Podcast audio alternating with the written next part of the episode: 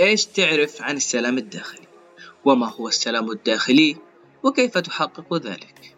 العديد من الأسئلة حول هذا الموضوع لذلك موضوع حلقتنا لهذا اليوم هو السلام الداخلي أنا خالد الصقر راح أتكلم بشكل مختصر عن السلام الداخلي ويا رب إني أكون عند حسن ظنكم وأوصل لكم الفائدة قبل ما نبدأ حلقتنا لهذا اليوم قررت إني أسأل الناس بتويتر عن منظورهم الشخصي عن موضوع حلقتنا لهذا اليوم تعارضت الآراء حوله. هناك من يؤيد وجوده وهناك من لا يؤمن به. طبعا اخترت لكم بعض الآراء ما قدرت إني أحط كل الأصوات اللي وصلتني بس اخترت لكم الأفضل. خلونا نسمعها. السلام الداخلي هو وجود الأحباء حولي. صحة والدي. النوم بلا كوابيس. رائحة العشب. مواء قطتنا. نسيم الصبح. وأصدقائي الجيدون. السلام داخلك ينمو ويزهر وجدان مؤلفة روائية ورسامة أدرس ماجستير قانون. يعني السلام الداخلي هو نحن بشر نعيش على صراعاتنا الداخلية. كل ما أنتجنا في هذا العالم كان بسبب فوضى نفسية من التساؤل والفضول والغضب والسكون. سنبقى هكذا حتى الممات. ممزوجين محبطين وسعيدين في نفس الوقت. بالنسبة لي أشوف إنه حالة السلام الداخلي هي حالة يوصل لها الشخص بعد مرور العديد من التجارب الحياتية وكمان بعد التفكر والتأمل في الذات إنه الشخص يعرف إيش المميزات وإيش هي عيوبه إيش الكاركتر اللي هذا الشخص يمتلكه إيش كانت طفولته إنه الشخص يكتشف نفسه من جميع النواحي. فاللي أقدر أتخيله إنه هذه الحالات تتشكل في إنه هذا الشخص يتعامل مع متغيرات الحياة حتى إذا كانت غير مخطط لها إنه يكون مرن معاها وإنه يسبح مع التيار.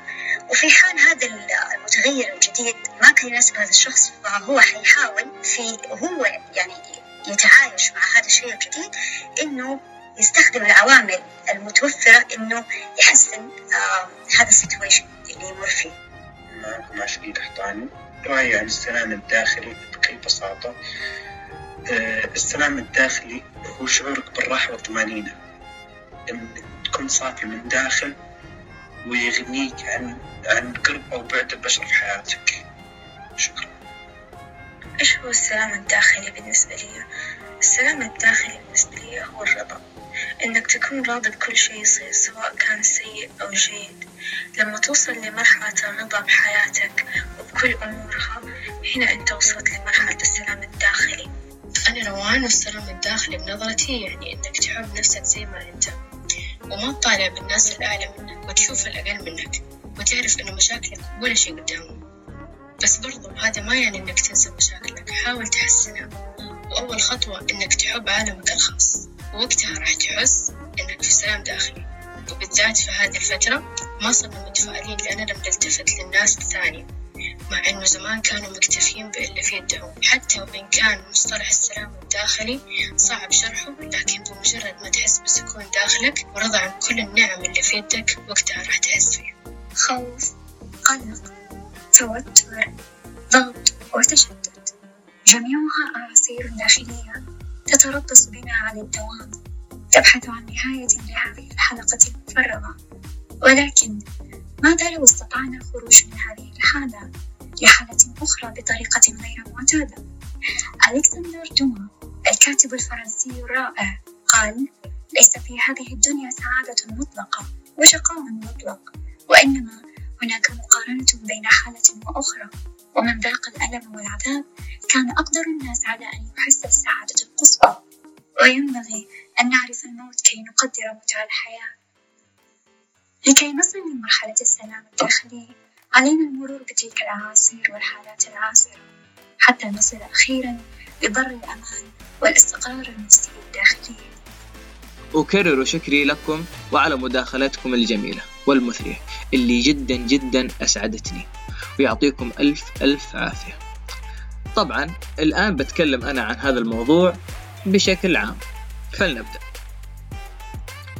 يشير مفهوم السلام الداخلي أو كما يسمى بالسلام الشخصي إلى تلك الحالة الذهنية حينما يدرك الفرد ذاته ويدرك معنى كلمة أعرف ذاتك أو أعرف نفسك. فإن معرفة الإنسان لذاته تغنيه عن العالم الخارجي وتمده بالقوة الكافية لمواجهة جميع التحديات التي من الممكن أن تواجهه فهي حالة اطمئنان وراحة وسكينة من الداخل. جمعت لكم بعض المقولات لشخصيات مؤثرة تكلمت حول هذا الشعور. فمثلا قال بريم راوت السلام لا يحتاج إلى استرداد إنما يحتاج إلى خلق. يجب الشعور بالسلام لأنه مقيم بك. وأيضا تحدث ألبرت أينشتاين عن السلام الداخلي وعبر عنه بقول لا يمكن حفظ السلام بالقوة ولا يمكن تحقيق ذلك إلا من خلال فهمه. ولخصت الأم تيريزا بأن السلام يبدأ بابتسامة. الآن بقول لكم على بعض الطرق اللي ممكن أنه تساعدكم على تحقيق هذا السلام في داخلكم. أول شيء إنك تريح عقلك وتفكيرك من الأفكار وتحرير النفس من قيود القلق والإجهاد وذلك من خلال التأمل والتنفس بعمق. الحفاظ على بساطة الأمور من خلال التعامل مع أمور الحياة ببساطة وفعل الأشياء على مراحل وليس دفعة واحدة. تعلم الصبر وعدم العجلة في الوصول لما نريد. العيش باللحظة الحالية. فقط عيش يومك كما هو واستشعر جميع اللحظات الجميلة به ولا تفكر بالماضي اللي ما تقدر تسوي فيه أي تعديل أو المستقبل اللي الله وحده عالم بخفاياه طبعا هذا ما يعني إنك ما تعمل على مستقبل جميل ولكن الأمر ما يستاهل إنك تكون خايف. تجنب الحكم المسبق على الأمور أو الأشخاص. سوي أي شيء أنت تحبه أو ممكن يشعرك بالسعادة وأهم من هذا الكلام كله احترم ذاتك وخليك واثق من نفسك وركزوا على جمال الحياة. وهنا أكون وصلت معكم إلى ختام حلقتنا الأخيرة من الموسم الأول من بودكاست ناي. أتمنى أني كنت خفيف الظل عليكم وأتمنى أنكم استفدتم سعدت جدا بتعليقاتكم ودعمكم لي. ومن لا يشكر الناس لا يشكر الله. شكرا لكم من أعماق قلبي. وبإذن الله لنا لقاء بالموسم الثاني. تشرفت بكم. مع السلامة.